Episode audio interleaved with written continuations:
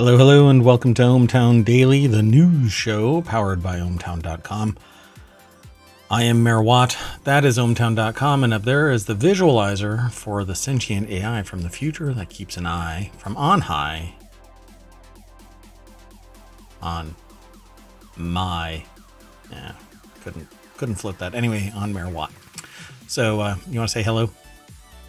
Good evening, ohmTown citizens. So, welcome to the show. Today, we're going to be talking about, well, 10 articles already selected. Droning yourself delays flight. Who knew? Time crystals. Calls dropped. Superb owl balls. 1 million frogs. A piece dropped off a spaceship. Mmm, forever chemicals. Weeks of leaks. YouTube RGB. And Undah da Sea. That and more.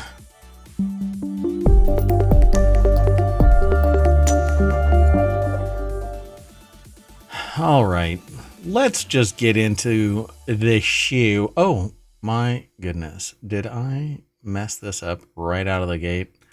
So we don't really edit anything. We just do the show. Okay, I have I updated it before the show started. Yeah. So we're we're doing today, February 6th, 2024.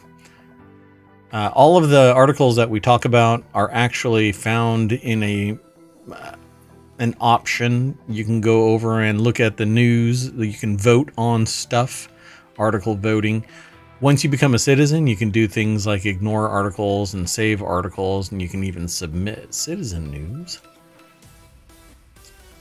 You have to sign in, though. You have to become a citizen of ohmTown. Um, that said, there's 50 channels. Actually, 47 are active, but we've selected 10 from across the spectrum of shows, whatever we think is actually fun and, and newsworthy, eh, discussion, ohmTown worthy, I suppose, just to be more specific. Um, but let's get into it. Sound good? Sounds good. The first article, oh, before I even get into this, oh man, the news is hilarious about certain events taking place. We don't really talk about those events, but pretty darn funny. Snarky above the law stuff. Um, which I was on an airplane recently, and the couple in front of me um, were giggling about an above the law article. and uh, I heard the the one person, the couple, uh, one person say, "Isn't she an attorney?" and I knew exactly who they were referring to. Yeah, quite fascinating. Anyway, uh, the very first article is over in ohmTown Daily. Uh, that is a channel within ohmTown.com. It's also the name of this show. A Pennsylvania man who took drone selfies at a stadium and delayed an AFC championship game now faces up to four years in prison, according to prosecutors. Well, I didn't even know a drone selfie was a thing.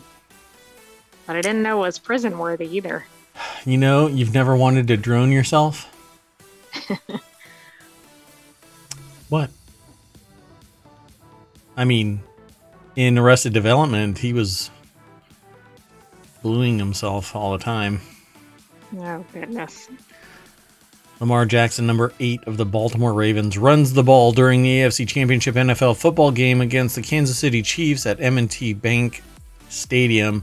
It's like Ruth's Chris Steakhouse. I think it actually has a third name uh, added to it. Um, on January 8th, or sorry, January 28th, 2024. That is the caption for the picture we're about to see.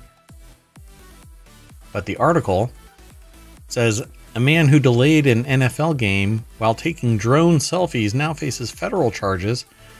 According to prosecutors, that's right, a 44 year old grown ass man mistakenly thought he was allowed to fly his drone at the time, per pro- prosecutors. He could be sentenced up to four years in prison if convicted. Really, who doesn't know that you're, you know, you're not allowed to just fly a drone wherever the hell you want to?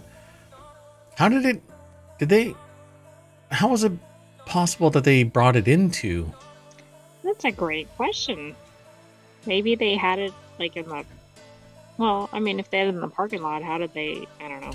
Is that where they did it? Do you think? Okay, let's see. So M- Matthew Lowe over at BusinessInsider.com uh, put the article together, and like I said, that I already said the caption for the picture. Um, so whenever we, I basically read the little caption for the picture, so that when we go over to it, we can. And that's kind of how this works. um, just as a side note, just so the how the sausage is going to be made for every episode, uh, the AI might be getting attacked by uh, an intruder in their skiff. Just- yes, there is a strong possibility of that. Okay, just wanted to let you know. So, um, a 44 year old man faces up to four years in federal prison f- because he flew a drone over a National Football League game in Baltimore. Matthew Hebert from Chadds Ford, Pennsylvania, which that sounds so British. It, you know, from Chadds Ford, Oh, I thought On- it sounded like Ruth's Chris. Yeah, that too. Um, flew his drone over the M&T Bank Stadium on January 28th as the Baltimore Ravens and Kansas City Chiefs faced off for the AFC Championship, according to a Justice Department statement. Hebert flew the drone at around 330 feet for about two minutes and took at least six photos of himself and the stadium and during the game.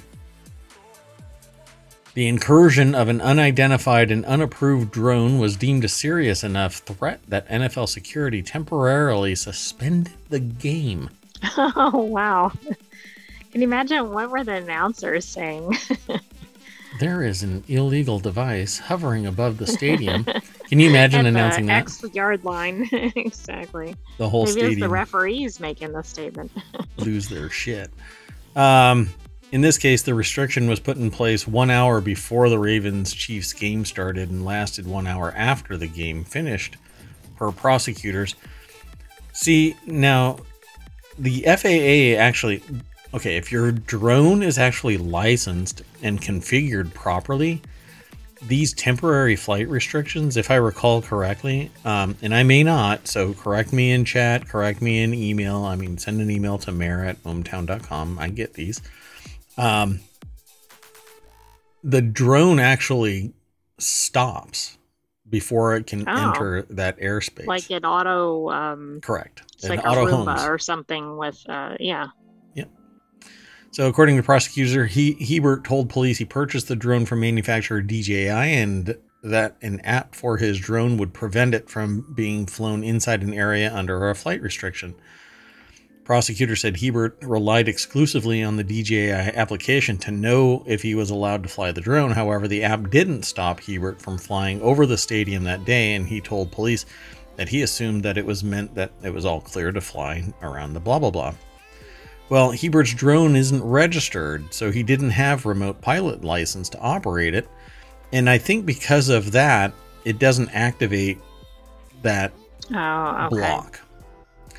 So now he faces charges of willfully violating United States national defense airspace and knowingly serving as an airman or an airman um, without an airman's certificate. Uh, look, I I like that they throw it in there. Meanwhile, the Chiefs. I won't ruin the game if anybody hasn't watched.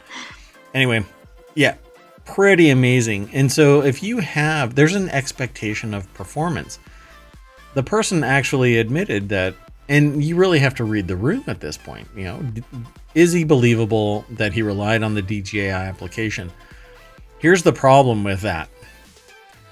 This person single handedly is going to require manufacturers to enforce that uh, that fence on all drones. Because of this alone, the policy is going to be that every single drone has to be registered before it can be Exactly. Flown- Think how much damage this person did. like you buy it and you have to register it at the time of purchase because it's getting to the point where I watched a video the other day where somebody flew the drone over what amounted to a top secret facility um, that was for counterterrorism. Oh goodness. And the person's like, Well, I've totally flown over this before. And he goes, You're admitting to the crime multiple times to now. additional violations. Yeah. Um, We'll so your flight data. Thank you. yeah, exactly. We're taking your drone and we're uh, going to be pressing charges. I actually don't know what the end result of that was, but the dude posted the video, so I guess he's still out and about. But Yeah, he was long. told it was a counterterrorism facility. Come on, dipshit. so, anyway, I thought it was really astonishing, but you're going to end up where everybody has to, they have to have an airman's license, they have to get it registered, and that software has to be untampered with because there are ways to basically blank it out and fly it wherever the hell you want to. But now willful becomes abundantly uh, purposeful. You know, it's not just willful, but you intentionally modified your device to disable the GPS fencing, uh, geofencing. So, yeah, this guy, four years for two minutes of flight. Let me tell you, I don't think you got that much joy from two minutes, you know? Just saying. All right, let's keep on going. Sound good? Sounds good. The next article is over in the Mobble channel. A time crystal survived a whopping 40 minutes. I've tried to do some research into this. Let's just say it's above my pay grade, but we'll talk about it. A team of physicists in Germany managed to create a time crystal that demonstrably lasts 40 minutes, 10 million times longer than other known crystals, and could persist for even longer. So I hope. So Mm, go ahead. When I saw the headline for this, I didn't know if it was in reference to a game or what. So I did click. I didn't um, actually read the article yet, but I don't know what this is about at all. So, oh, okay, so let's read the article and see if I can try and explain this because this is this is uh, bizarre. I mean, the physics involved in this is is really like mind-boggling me.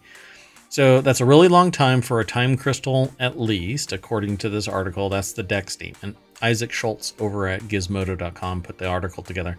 A team of physicists in Germany managed to create a time crystal that demonstrably lasts 40 minutes, 10 million times longer than other known crystals. We've talked about time crystals before in the past. Um, let's just say, even then, I didn't know. Even now, I don't know. But where something can be a crystalline structure in space, this has a structure in time. Now, does that make sense to you? No, No. right? No, it doesn't make sense to me either. I actually did additional reading and I'm still sitting there going, okay, there's something oozing out of my ear right now. I think it might be my brain. Ordinary crystals. I mean, I get that it's like a significant advancement, but I don't really appreciate why. yeah, exactly. Yeah, Isaac Schultz obviously has read the same stuff that I've read because they write ordinary crystals, by which I mean crystals in macro scale space, are solids whose atoms are arranged as in a highly organized pattern. That's how you get a crystal. Diamonds, snowflakes, and table salts are all crystalline. Time crystals are structures whose lowest energy states have highly ordered patterns or period- periodicity um, in space and time. Time crystals were predicted to also have properties suddenly change at a given time, even without some external factors inducing such a change. So at some point, chaos takes over and they change properties. What are these properties? No idea. Um, I never got that far in the reading. My brain started hurting. Um, so in this in this way, time crystals break time translation symmetry, the idea that a chunk of stable matter will not change without external factors. If you drag it to a different point in time, time crystals change on a metaphysical whim regardless of when they are. Right? Um, absolutely if I bizarre. had a brain, I would be scrambled right now.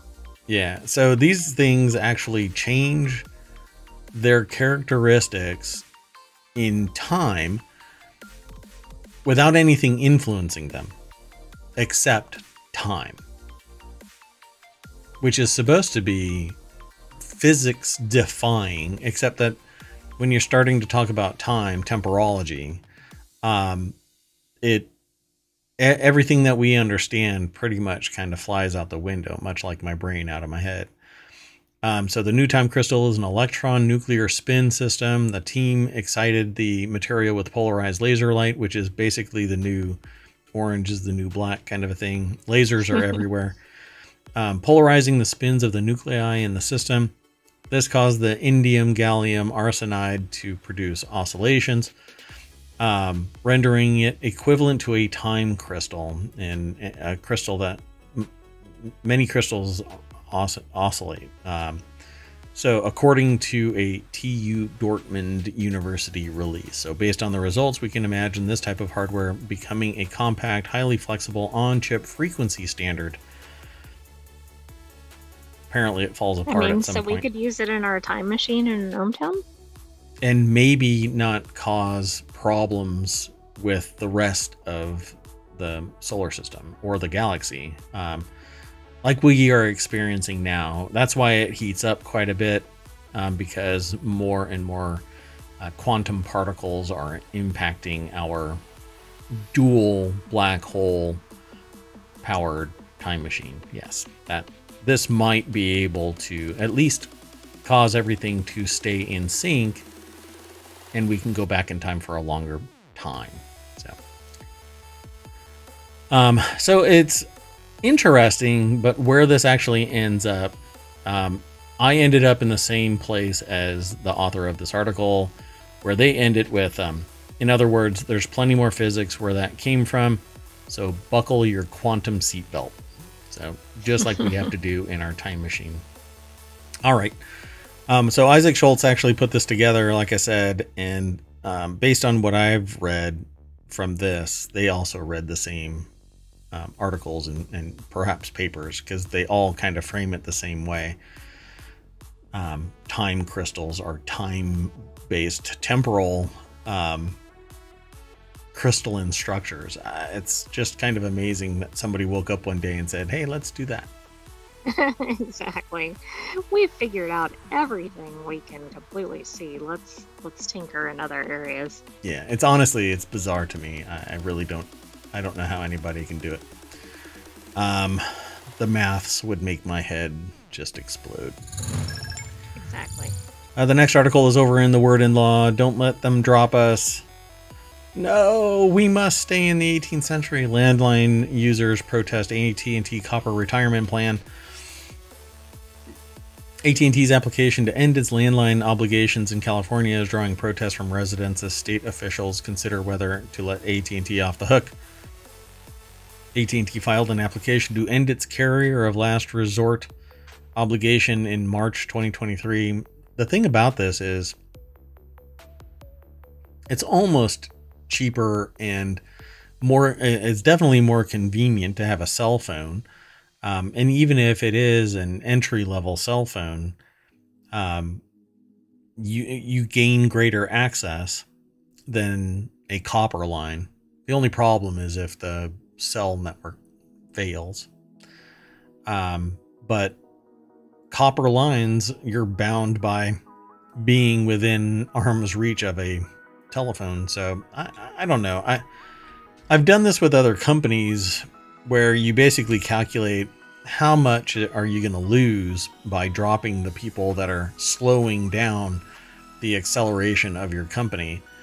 Um, and and really if there is evidence to support that you are spending a massive amount of money supporting copper for a very few number of people, it should be allowed for a business to just like step away.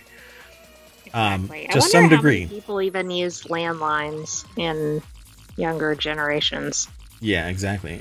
But it all depends on if there is a solution that's available and it's you know equitable.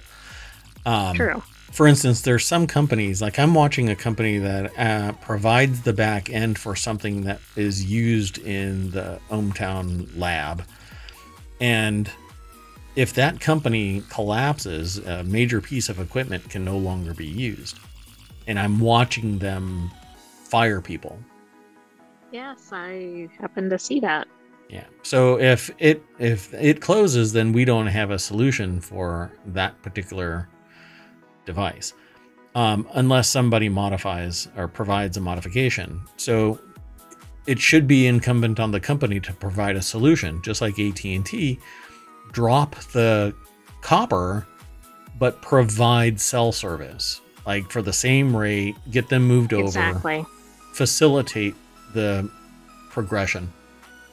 Will it happen? I don't know. Ars Technica put the article together. Jon Brodkin is the author of it. The deck statement says California hears protests as AT&T seeks to end carrier of last resort obligation. Basically, they have to provide some basic service.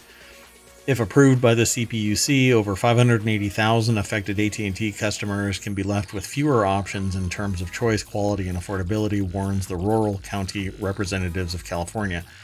Alternative services such as VoIP and wireless have no obligation to serve a customer or provide equivalent services to AT&T landline customers, including no obligation to provide reliable access to 911 or Lifeline program discounts.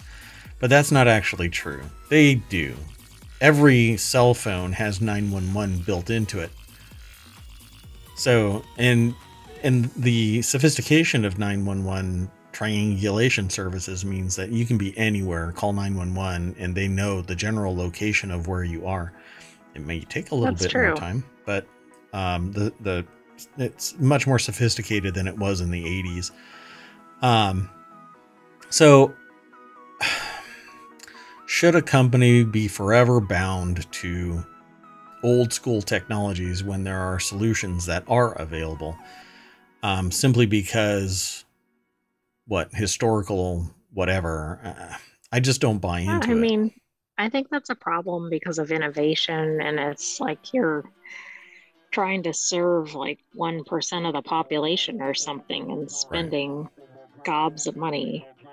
yeah 580000 though i mean that is a huge number of customers for a company other than at&t It is, but it's also like, are 580,000 people really that tied to their landlines, or do they just have those?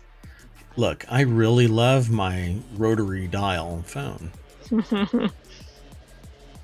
I was using it before it became hip. Give it 20 more years when the world collapses under the the end of capitalism, right? And everything goes dystopian and we have to start trading goats for um, you know, whatever, I don't know, a wet wipe or something, whatever it is. Oh, Um, right, like one of those little packets that you get from a fast food place. That's right. That was in the book of Eli, I think. That's right. Very good. Wow. I like that. That was good. Um, so yeah, it says, please don't let them drop us. I don't know. I have a hard time with this. The docket has received over 2,100 comments in the past three weeks, and about 2,300 overall that are overwhelmingly opposed to AT&T's plan, and there are another 600 comments on a separate docket for a related AT&T application. Pardon me while I scream at something. Um, there you go. So, carrier of last resort must provide service to anyone. AT&T recently filed an objection to how opponents are describing its phone service plans. AT&T filing January 26 disputed claims that low-income households could see their bills double, and that AT&T has stated that it it intends to shut down its telephone network. So, shut it down versus can't they sell it to somebody that can still provide Well, that's the true. last Can mile? somebody else operate it?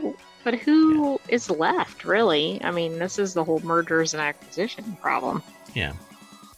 I mean, we've literally allowed it to get painted into a corner. But we had this problem before. AT&T was broken up into baby bells and now it just reconstituted it itself went as a cell service. the exactly. Yeah. So CPUC says in a summary of the situation that AT&T is the designated um, uh, what do they call it? Something of last re- resort. Oh, provider or carrier, maybe. carrier of last resort. Thank you. um, in many parts of the state and is the largest uh, carrier of last resort in California. This means that the company must provide traditional landline telephone service to any potential customer in that service territory. Well, look, Yeah, AT&T that's kind of a problem. Like last one standing ends up, I, I don't know. Uh, you bought into it knowing that you are the carrier of last resort. So lick your wounds and stay providing the service until you urge them, try and, and coax them out of their shell of copper and move them to cell service. Make it interesting enough, compelling enough that they want to move. Make it their idea by providing them a a formidable discount, you know, not just oh, we'll take 5% off like they do. No. You know, give them 2 years of free service and have them move over. And then when everybody is moved over, and I'm not talking about, you know, waiting until there's only two people and then pull the plug. You know, get it down to, you know, 50,000 people and go, okay, look, everybody else and their grandmother is willing to move. So why don't you bounce? Um, honestly, I don't think that a company should be forced to provide services, but there should be something of a solution so that the uh, the what's the concept? The expectation of performance is fulfilled in some way. but how would that work if a company? I know it's not likely for a company of AT and T size, but what Mhm. if a company actually went under? Like, let's say it was the last carrier. Right. What would we do? Nothing. That's just it. Exactly. If AT&T That's went why under, I don't really understand this. Right. So, I mean, it's kind of like indentured servitude. They're being forced to work, um, and it's being operated at a negative, perhaps, um, which violates the fiduciary duty of any of the leadership within the company. So, I guess that gets nixed when the state is saying it's okay. Don't worry about your losses. right. So, in, in addition to its uh, carrier of last resort application, AT&T has asked California to let it give up its designation as an eligible telecommunication carrier, or ETC. The ETC designation allows AT&T to receive money from the U.S. government's Universal Service Fund, including the federal Lifeline program. AT&T would still be eligible for California's state Lifeline program and by relinquishing its ETC design, uh, designation, AT&T will no longer be eligible to receive federal support to provide Lifeline, which could potentially affect all current AT&T Lifeline customers. Basically, punting the support from the federal government so that they can jack prices up. right, but then that means even people beyond that area, of course, are impacted. Correct. And this is the problem with mergers and acquisitions like I've always had. When competition is diminished, so are the benefits to consumers. Meanwhile, they market it all this bullshit that, hey, um, this merger is going to facilitate expanded capabilities, growth, benefits to the customers, et cetera, et cetera. But no, that's not what happens. People get fired, options are diminished, customer pays more, options are uh, less up, there are fewer updates, and, and the consumer in general just takes it right to the chin. And that's being generous. yeah, I see that. AI giggling over there. Okay, well, anyway, um, there's more over here at this article um, at Ars Technica by Jon Brodkin. But follow the link and uh, you'll be able to glean some more from it. If you're impacted by this kind of thing or you know somebody who might be, you might want to read this um, and then uh, bring it to their doorstep because you're not going to be able to call them. Too That's soon. right. Uh, so um, the hill always messes up um, the aggregation process. So I'll fix this after the show. Um, but where do Super Bowl? Oh, pardon me. Superb owl balls come from? uh, this tiny Ohio town has been doing it since 1955.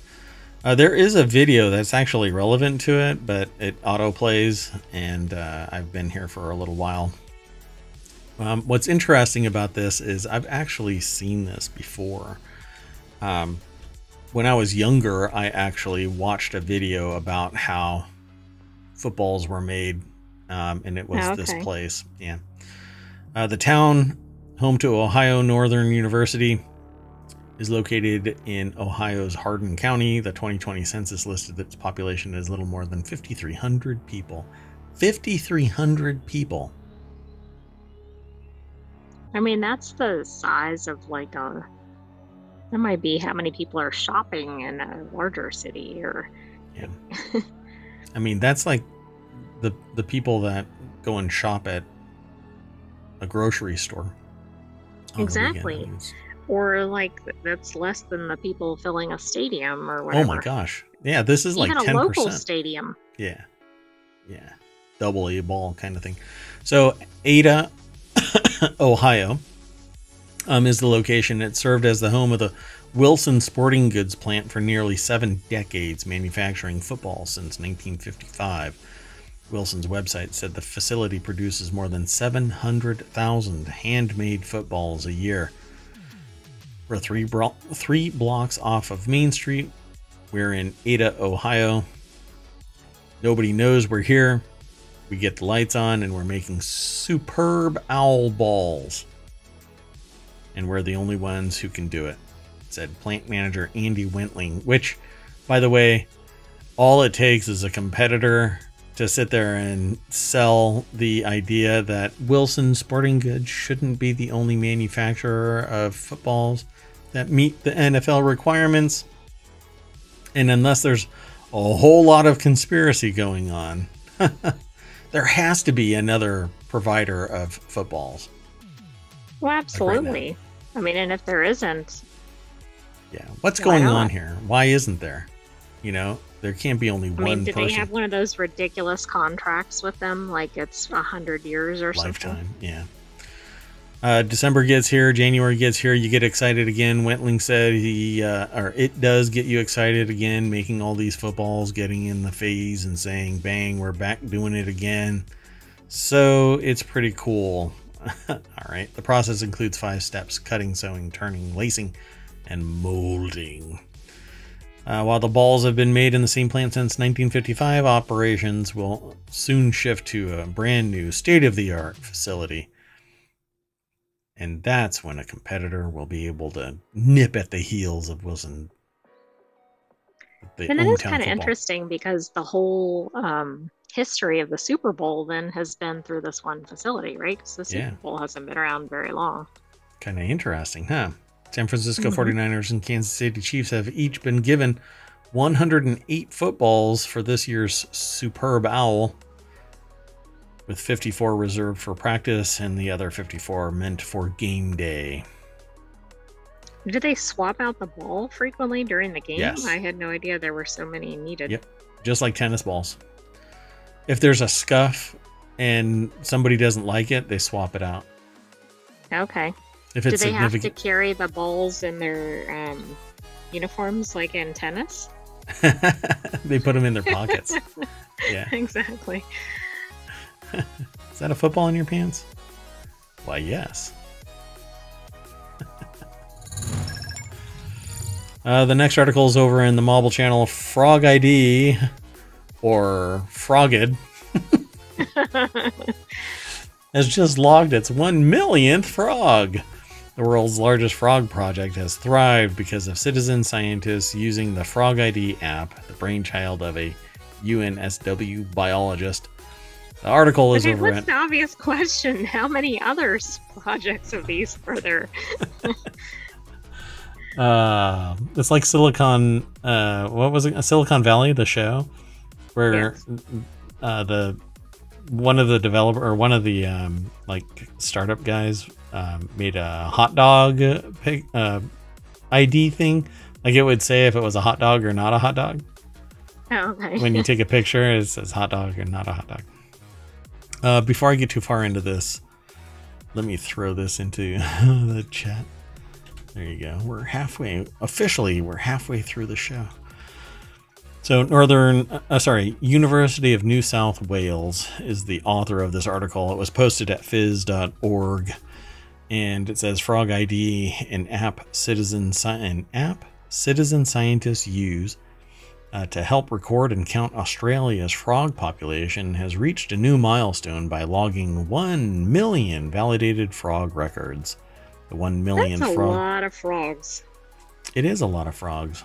What if there's somebody that's actually taking like 10,000 fro- uh, pictures of the same frog? Exactly. Are they 1 million unique frogs? Well, apparently, the one millionth frog was of a Spalding's rocket frog recorded about 50 kilometers from Cloncurry, northwest Queensland, by volunteer citizen scientist Dr. Elliot Leach. All right. Just your average everyday volunteer citizen scientist with a doctorate. Exactly. I, I think it's Just pretty like cool. the normals. I think this is pretty cool. I think more of this kind of stuff should be used, you know? Um, hmm because right now it's kind of the the stuff that gets a lot of attention is basically the dumpster fire of life, you know? That's the stuff that gets posted. I wish people would put that much effort into something like this. You know, Well, identifying mushrooms and uh, identifying And it gets people excited about science and preserving nature and all kinds of good things. Plus, it gets people outside, which is not a bad thing. But I guarantee you there are people that are would poo poo my idea of gamifying it and making it entertaining. So because they're like, well, this is serious and we need to gatekeep it and keep the riffraff out. But then when you go and look, I used to think that um, uh, golf was this quiet sport, but I found out historically that depending on the hole, people would charge the the golf ball after it went in the hole so that they could own the golf ball from that shot, even way back. Can you imagine seeing that now? I mean, it's usually pretty sedate. Oh, they still do it. No, no, no. It's really loud. People are cheering and oh yeah. Golf is actually quite ro- like boisterous nowadays, more so uh, than back in the day. Um, but whenever I heard like golf commentary, it was like, okay, It was like almost like sleep app kind almost of. ASMR ish, you know, like hmm Bob Smith is on the fifth green. His uh, he's using a nine iron, and I've just put fifteen people into a coma. uh, lead scientist behind Frog ID, Dr. Jodi Rowley, or Rowley, um, who is with uh, UNSW Sydney's School of Biological Earth and Environmental Sciences, uh, Sciences, and is curator of amphibian and reptile conservation biology at the Australian Museum. Hold on, I need Wow. a drink. Yeah. By the time you get to the end of that title, you need to start over because you lost track. Yeah, really. Wait, I might have had a stroke. Um, said she was thrilled and grateful to the tens of thousands of Frog ID users across Australia. This is only Australia, by the way. Can you imagine it going global? exactly. Think if it was worldwide. Yeah, yeah. Um, so yeah, across Australia, who helped achieve this milestone. Pretty interesting, right? So they say things like Elliot Leach's submission is also the first Frog ID submission from the area, effectively increasing Frog ID's spatial coverage to only 36.5% of continental Australia. They're only a third of the of Australia, and they've done a million already. Wow, so that's going to be a lot of frogs in total. Dr. Rowley, who verified the millionth call, said Spalding's rocket frog sounds like a chicken combined with a lawnmower. All right. it's an unmistakable sound, according to this article. that's oddly specific. Yeah, really. How do you know this? right. Why does this. Hmm. Okay, I, there is no way that it's that cold in my studio right now. Uh, so the the Frog ID app and the data collected from 1 million frog records are an inspiring example of how technology and science can empower Australians to tackle important environmental issues, says Minister Graham. There's a whole lot more in this article, um, but I'm gonna just link you to it, which is already in the chat. Um, we definitely can't do uh, this article justice um, because they talk about how frogs can act as a canary in a coal mine, which is really a sad thing because when the canary dies, there's too much toxic gas in the coal mine, and frogs are basically the equivalent wherever they might be. Oh, okay. So they're one of those species where they're a great predictor. Yeah, leading indicator. Yeah, depending on what's happening in the environment. Yep, they're a leading indicator to um, negative environmental impacts. So, really sucks. Uh, this next article is over in Mobble. That is one of the many channels that we have over at ohmtown.com. Uh, Virgin Galactic ground space tourism flight after piece of ship accidentally detaches. I titled this "A piece dropped off a spaceship." what? That gives you comfort in the mission. Yeah, I'm not too hip to this. I don't want anything to drop off of anything anywhere at any time, be it my car or a boat somewhere, but least of all, space. exactly. This would be bad enough if it was like a bicycle part. Uh, yeah, so I'm not interested in this, but Virgin Galactic has grounded its current space tourism flight after a small part of its mothership unintentionally detached. The company. well, I guess that's good detail, right? Not intentionally. It's budding. Um, Evan Rosen over at uh, New York Daily News. No relation. They're not cousins or anything because ohmTown Daily News, right? Um, so New York Daily News uh, it's posted on phys.org, though. The chat has the link already. Uh, the safety of the mission was not impacted, and the discovery of the lost part, known as an alignment pin, was found during routine checks in accordance with regulations, the company said in a statement. Hey, I bet you the people who put this uh, alignment pin also forgot to put the bolts in oh, those yeah. planes. The Boeing 737 9. Yeah. Oh Max. man. I know somebody who was on one of those. So, um, the freaky thing about it is those bolts weren't there to begin with, apparently. Right. I thought the problem was that they were loose. Or they, they fell out even... or whatever, but they weren't yeah. present, apparently. That's according that makes to. you wonder how many times that flew before that issue occurred. Before that door just got sucked off there. Yeah. Wait. I need to rephrase that. Um, blew out. Oh, damn it. That's not right. Either.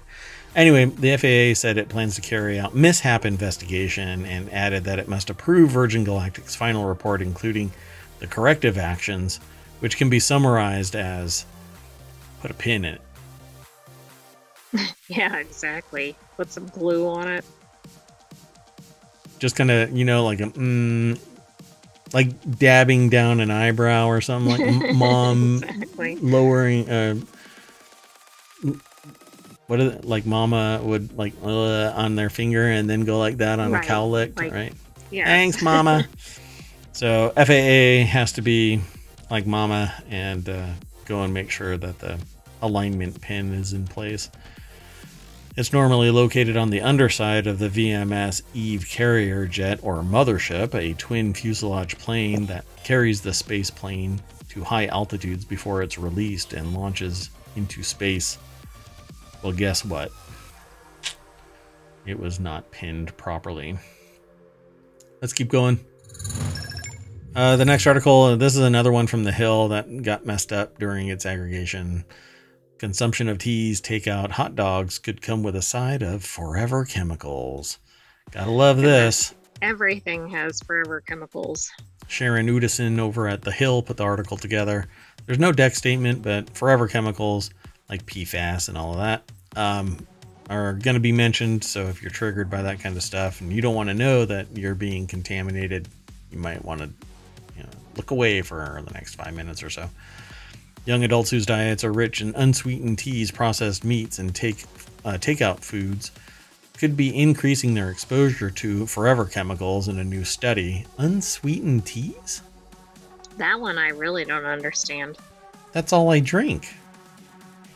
I drink water and unsweetened teas. What the hell? Altering these eating habits could bring noticeable declines in the levels of these compounds known as PFAS that are contaminating their blood, according to a study published Monday in Environmental International. Quote, we're starting to see that even foods that are metabolically quite healthy can be contaminated with PFAS, lead author Haley Hampson, a doctoral student at the University of Southern California's Keck School of Medicine, said in a statement. The findings highlight the need to look at what constitutes healthy food in a different way. Why would I mean- unsweetened tea come I don't close to having how it could have it. I mean, none of it really makes sense, but that one's really confounding. This is so weird. Um, I'm trying to find that reference again. If they actually make, because if they start out talking about it, they really need to see. There it is. So just one additional serving of tea intake was linked to a 24.8% increase in a type of PFAS known as PFH by S or XS, a 16.7% rise in PFHPS, and a 12.6% surge in PFNA. Those who reported eating more pork experienced increases. I'm astonished that a something as simple as tea has forever chemicals in it. Consuming food prepared at home had the opposite effect, the scientists found. For every 200 gram increase in home prepped food, PFOS levels were 0.9% lower at baseline and 1.6% lower at follow up in the USC cohort, according to the study. Um, so, PFOS is another type of PFAS. So, yeah, this is all, this is nothing but bad news. Home sourced foods were consistently associated with lower PFAS concentrations. Home cooking may help young adults expo- uh, reduce their exposure to PFAS. Okay, Ugh. so I maybe I get that with the packaging because there's been a lot of discussion about like takeout containers and whatever. But Yeah. is In that this the article. problem? With, and why would the teas be any different than any other beverage? Yeah, uh, they don't really make a, a deeper mention to that, but they do mention that it's chemicals from the containers because they are um, hot grease resistant, and so the chemicals from that may leach off into the food. But we've also run across that with microplastics as well. Um, the more flexible that's the true. container, etc. Yeah, so plastic again is the the the big impactor in our health. Just go and get a hydro flask. Just do everything in something, a, a bowl that is ceramic or um, lined with something that, like ceramic. You know, hydro flask actually makes ceramic lined bowls so that you don't have any reaction with the stainless steel, and you don't have plastic lined. You know, some um, steel containers are actually have a plastic lining around them um, to prevent Right. food from reacting with the stainless steel, but it's still transparent. Um, but there you go, you still have the contaminants. But let's keep on going. Um, before we go there, though, let me throw this. When you follow the link, you'll go to um, this site, but obviously on ohmTown, it's a little munched there. So, but let's keep on going. Uh, the next article is over in ohmTown Daily. Xbox chief announces mysterious event after weeks of leaks, layoffs, and drama. Now, I titled this one "Weeks of Leaks" because it's just too funny to say that. um, rumors have emerged that Microsoft may port over games exclusive to its Xbox to the rival PlayStation platform. Hmm, a business update event to clarify the situation. The controversial rumors came weeks after the uh, Microsoft announced layoffs in its gaming divisions. Again, mergers and acquisitions have led to this.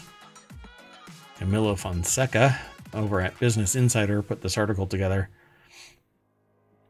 So, whenever there's a merger or an acquisition, basically it becomes a hot mess of people getting fired and options being reduced.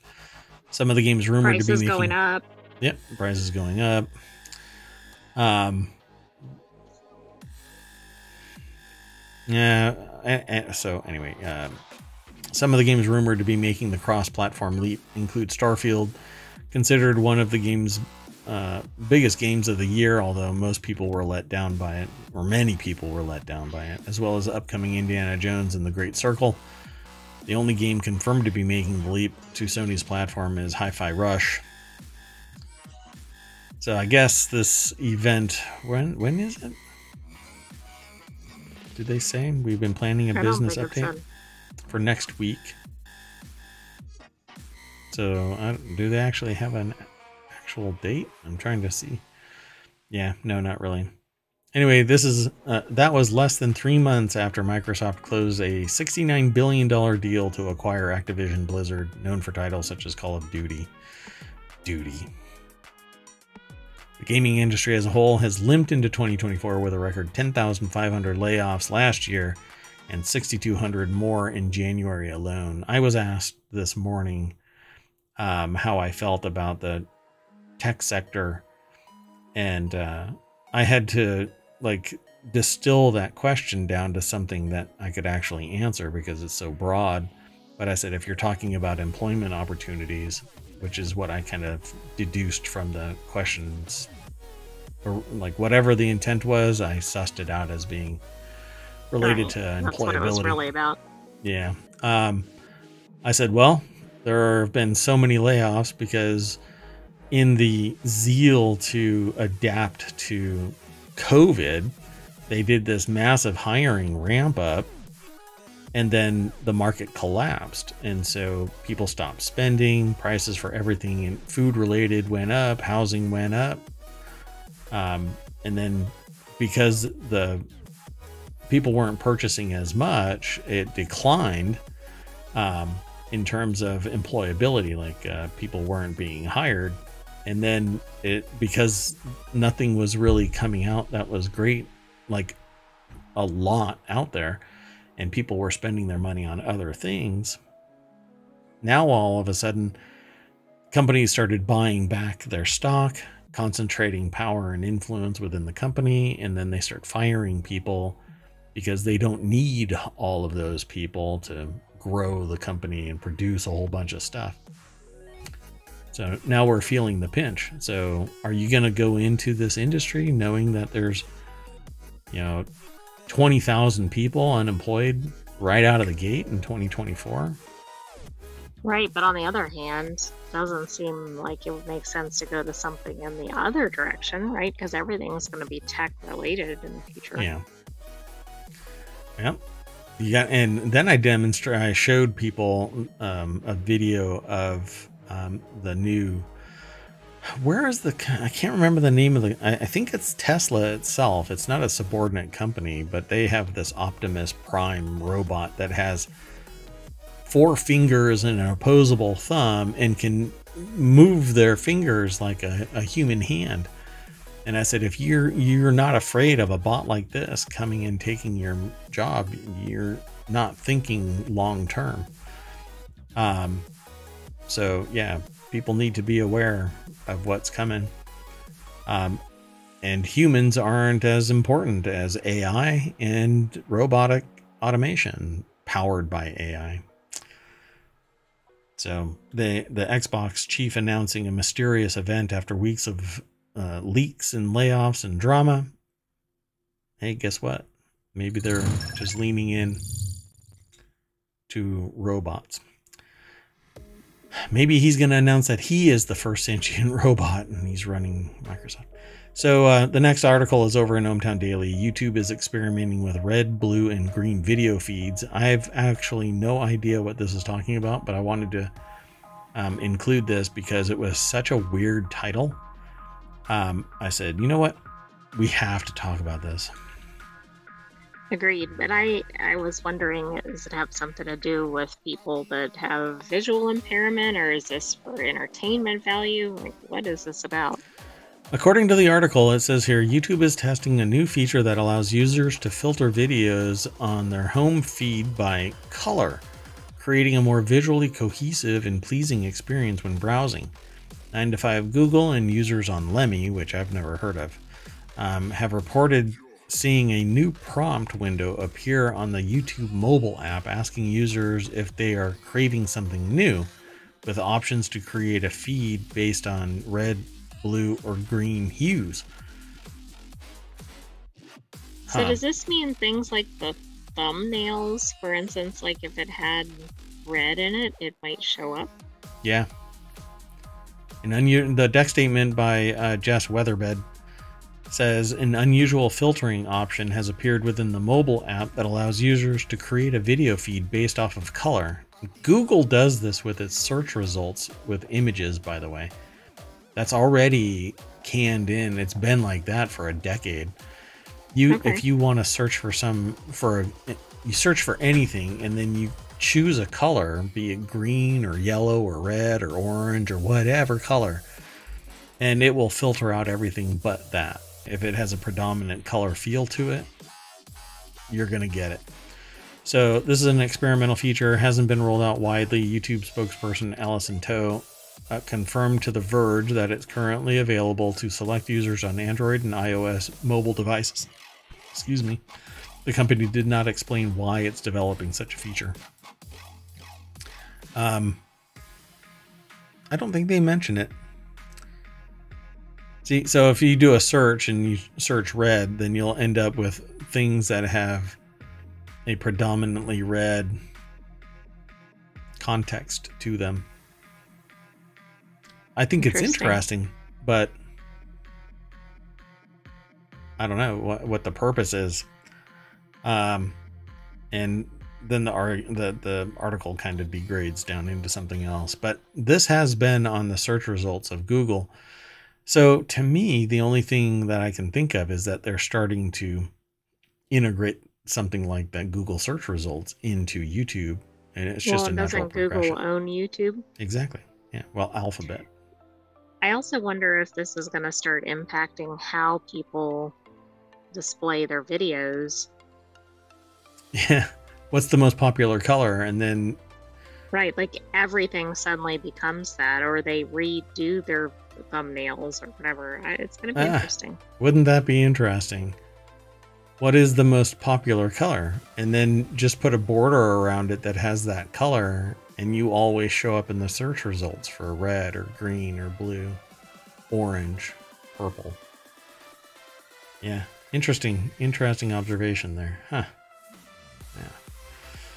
Um, let's go on to the next. It's the last article for tonight. Uh, it's in the Mobble Channel. There are lost civilizations under the sea. Scientists want to find them before it's too late. As reported by Popular Mechanics last week, the University of Bradford in the UK recently received a grant worth up to 17 or sorry 17 why did my brain say 17 12 million dollars from the european council to as the press release put it hunt for lost civilizations beneath the baltic and north seas Researchers plan on using the latest technology, including AI, of course, to map the seabed and search for prehistoric settlements that were submerged thousands of years ago during the last ice age, I would suspect. Uh, Jordan Pearson over at Vice.com put the article together. We quote the deck statement says, "We know almost nothing." End quote. About ancient peoples whose lands were submerged by rising seas, scientists say, and we must investigate before it's impossible. I agree. Yeah. I think Um, this is great. You sometimes see things about, like, we're exploring space, but we haven't even explored a lot of the Earth. It's mainly Yeah. in the ocean. Yeah, mainly the ocean. Um, so, as reported by Popular Mechanics last week, $12 million from European Council to investigate lost civilizations in the Baltic and North Sea.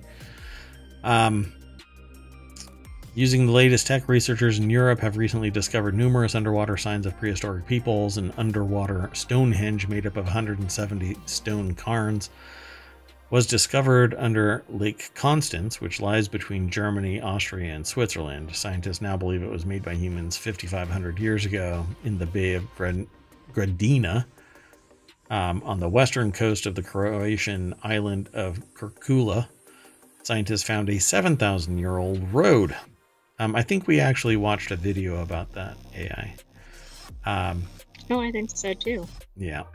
Um, it's just a road segment, but it actually has potential to reveal a, a bigger uh, civilization. Sorry. So yeah, the I think that we would find more and more of this on the edges of uh, not deep water, but relatively shallow waters like around coastal the coast. shelf kind of. Yeah. Yeah. Because there's areas of the UK that are being um, absorbed washed away essentially by um, the tide. And um, Time Team actually did a historical check um, because there was a town who that the name seems to have migrated several hundred meters further inland.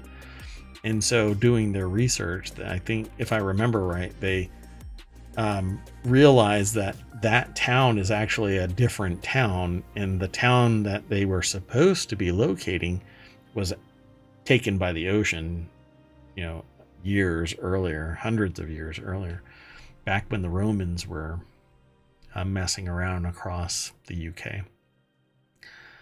Um, so it says, with more funding and fieldwork, we may soon learn even more about the ancient peoples whose societies were lost beneath the rising seas do you think there'll be a time team underwater? Edition? Oh my god, that would be amazing. That would be so fun to watch.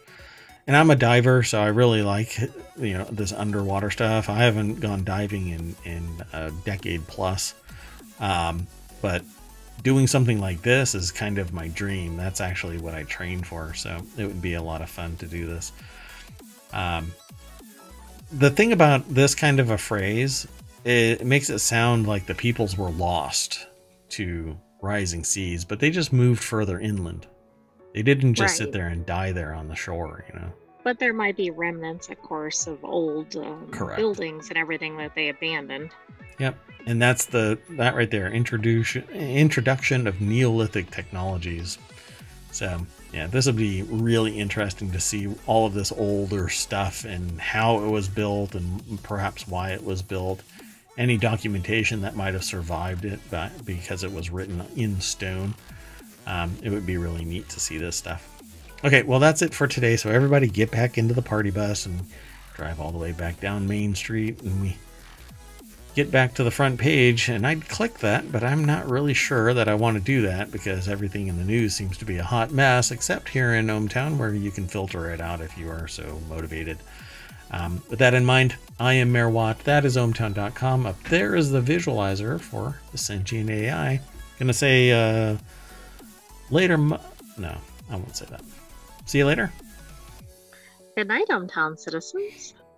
We will see you later for another episode because we're going to get in our time machine and go back. But otherwise, tune in tomorrow at 8 p.m. Eastern for another episode of ohmTown Daily. You got it. Cheerio.